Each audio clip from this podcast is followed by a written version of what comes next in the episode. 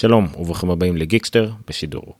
פס הקול של האתר gixter.co.il בו אנו מביאים לכם כתבות, מאמרים וטורי דעה כפי שנכתבו על ידי כתבי האתר, כפי שהן מוקראות על ידי ובכן כתבי האתר. קרואלה ביקורת סרט מאת עומר ניניו. בואו נוריד את זה מהשולחן. ראיתי את 101 דלמטים פעם אחת בצעירותי. אני לא זוכר כלום מלבד מה שהוטמע עמוק בתרבות הפופ. יש רעה מוחלטת שרוצה לעשות מעילים מכמה כלבים דלמטיים, אה, הוא ישן, והיה רימייק פחות ישן עם גלן קלוז. כך שחשיבות הסרט בתרבות הפופ הייתה גדולה יותר ממה שבאמת ידעתי עליו. עם הידע הזה נכנסתי לאולם, בו הבנתי שיהיו לא מעט צופים שהתייחסו לסרט לפחות כמו שאני התייחסתי לאימת הפאנטום בזמנו. אבל מתברר שבניגוד לקקפוניה שג'ורג' לוקאס רקח בזמנו, בקרואלה זה ממש לא שינה כלום. כן, רגע, רגע. אמרתי אולם? כן, אולם. קולנוע, אמיתי, אבל אני בטוח שההתלהבות כבר עברה לכם וחזרתם להתלונן על איכות האולמות בישראל. הלאה. הסרט משמש כפריקוול לאותה עלילה מהשרת המקורי, ומתחיל כשהרשעה האולטימטיבית, קרואלה דה ויל, היא לא יותר מילדה שובבה. אנו למעשה רואים את עלייתה ועלייתה של קרואלה להיותה אייקון אופנתי שנכיר ב-101 דלמטים. הסרט מתאר את הדרך לשם. מילדותה כאמור, דרך הקשיים שהחיים הציגו לה, אה, עלילת מוות מסתורית והבחירות שהיא עשתה בכל שלב, כולל הקהל עמו הסתובבה. כל זה גם מתואר לנו דרך מצב נפשי לא ברור של קרואלה, כשהשובבות הילדותית נראית קצת יותר מגחמה מרדנית, ויותר אכזרית וסוציופטית אה, שפורצת מדי פעם. זה המקום להסביר למה חוסר הקשר הנוסטלגי שלי לשרת לא שינה כלום הלכה למעשה. אם כבר, הוא עזר. השרת אומנם רצוף ברפרנסים לסרטים הקודמים, לפחות אלה ששמתי לב אליהם, או אלה ששכנותיי לספסל שמו לב יותר נכון, אבל לדעתי השרת יכל לחיות יותר טוב גם בלעדיהם. כיוון שהאזכורים החוזרים של השרת המקורי מזכירים לנו את אחד הדברים הבולטים בו, רעה מוחלטת שרוצה לשחוט 101 כלבים. דמות שאנחנו כלל לא פוגשים בשרת הזה.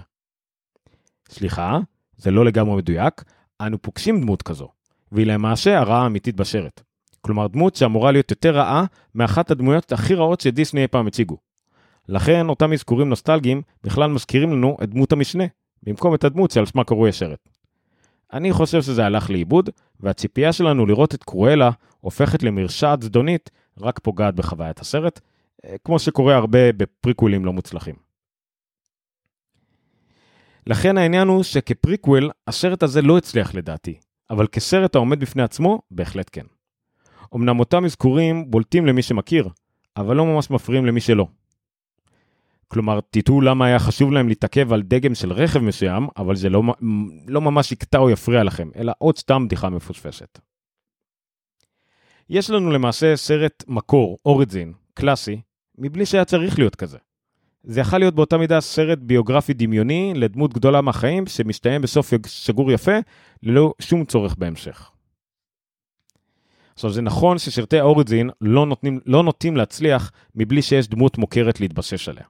וכך גם סרטים ביוגרפיים דמיוניים לדמות שלא קיימת. יכול להיות שללא שימוש או אזכור לחומר המקור התסריט הזה לא היה קיים, לכן אני לא פוסל את עצם השימוש בו, אך בהחלט ניתן היה להנמיך את עוצמת האזכורים והחיבור למקור. כל מה שהיה צריך מאזכור הסרטים המקוריים זה לגרום לצופים לרכוש כרטיס, או ללחוץ על כפתור הרכישה הדיגיטלית. כיוון שלאחר שמתחיל הסרט, מבינים שיש כאן הרבה יותר מניצול ציני של עוד נכס דיגיטלי מבית דיסני.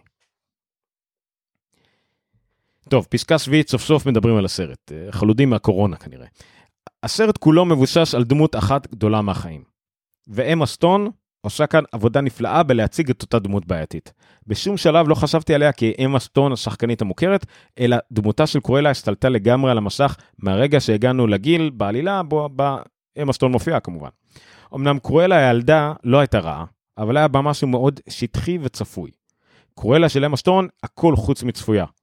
אולי זה כי אנו מצפים ממנה להיות קיצונית בכל רגע, אבל היא מצליחה להציג כל פן בדמות, בכל נקודה בה היה צורך.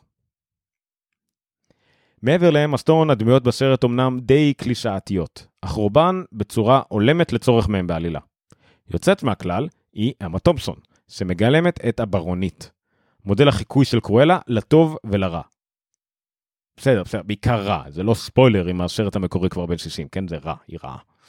אני לא זוכר את תומסון מגלמת דמות כל כך אבסולוטית וגדולה מהחיים כזו. ואולי זה מה שהוציא ממנה תצוגת משחק מרשימה כל כך, האפשרות לתלבושות מדהימות, משפטים מופרכים והתנהגות נרקיסיסטית מושלמת, יצרו דמות שעמדה מול קרואלה דה ויל הגדולה ויכלה לה. עד שכמובן, אתם יודעים.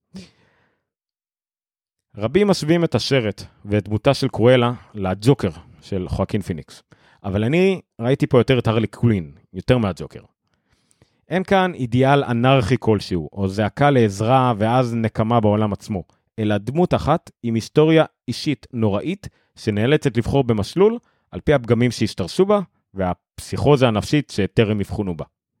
האובססיה כאן היא כמובן לא לגבר או דמות אחרת, אלא יותר לאמת הפנימית שלה ולמאבק בין טוב ורע ברמה הנפשית העמוקה ביותר.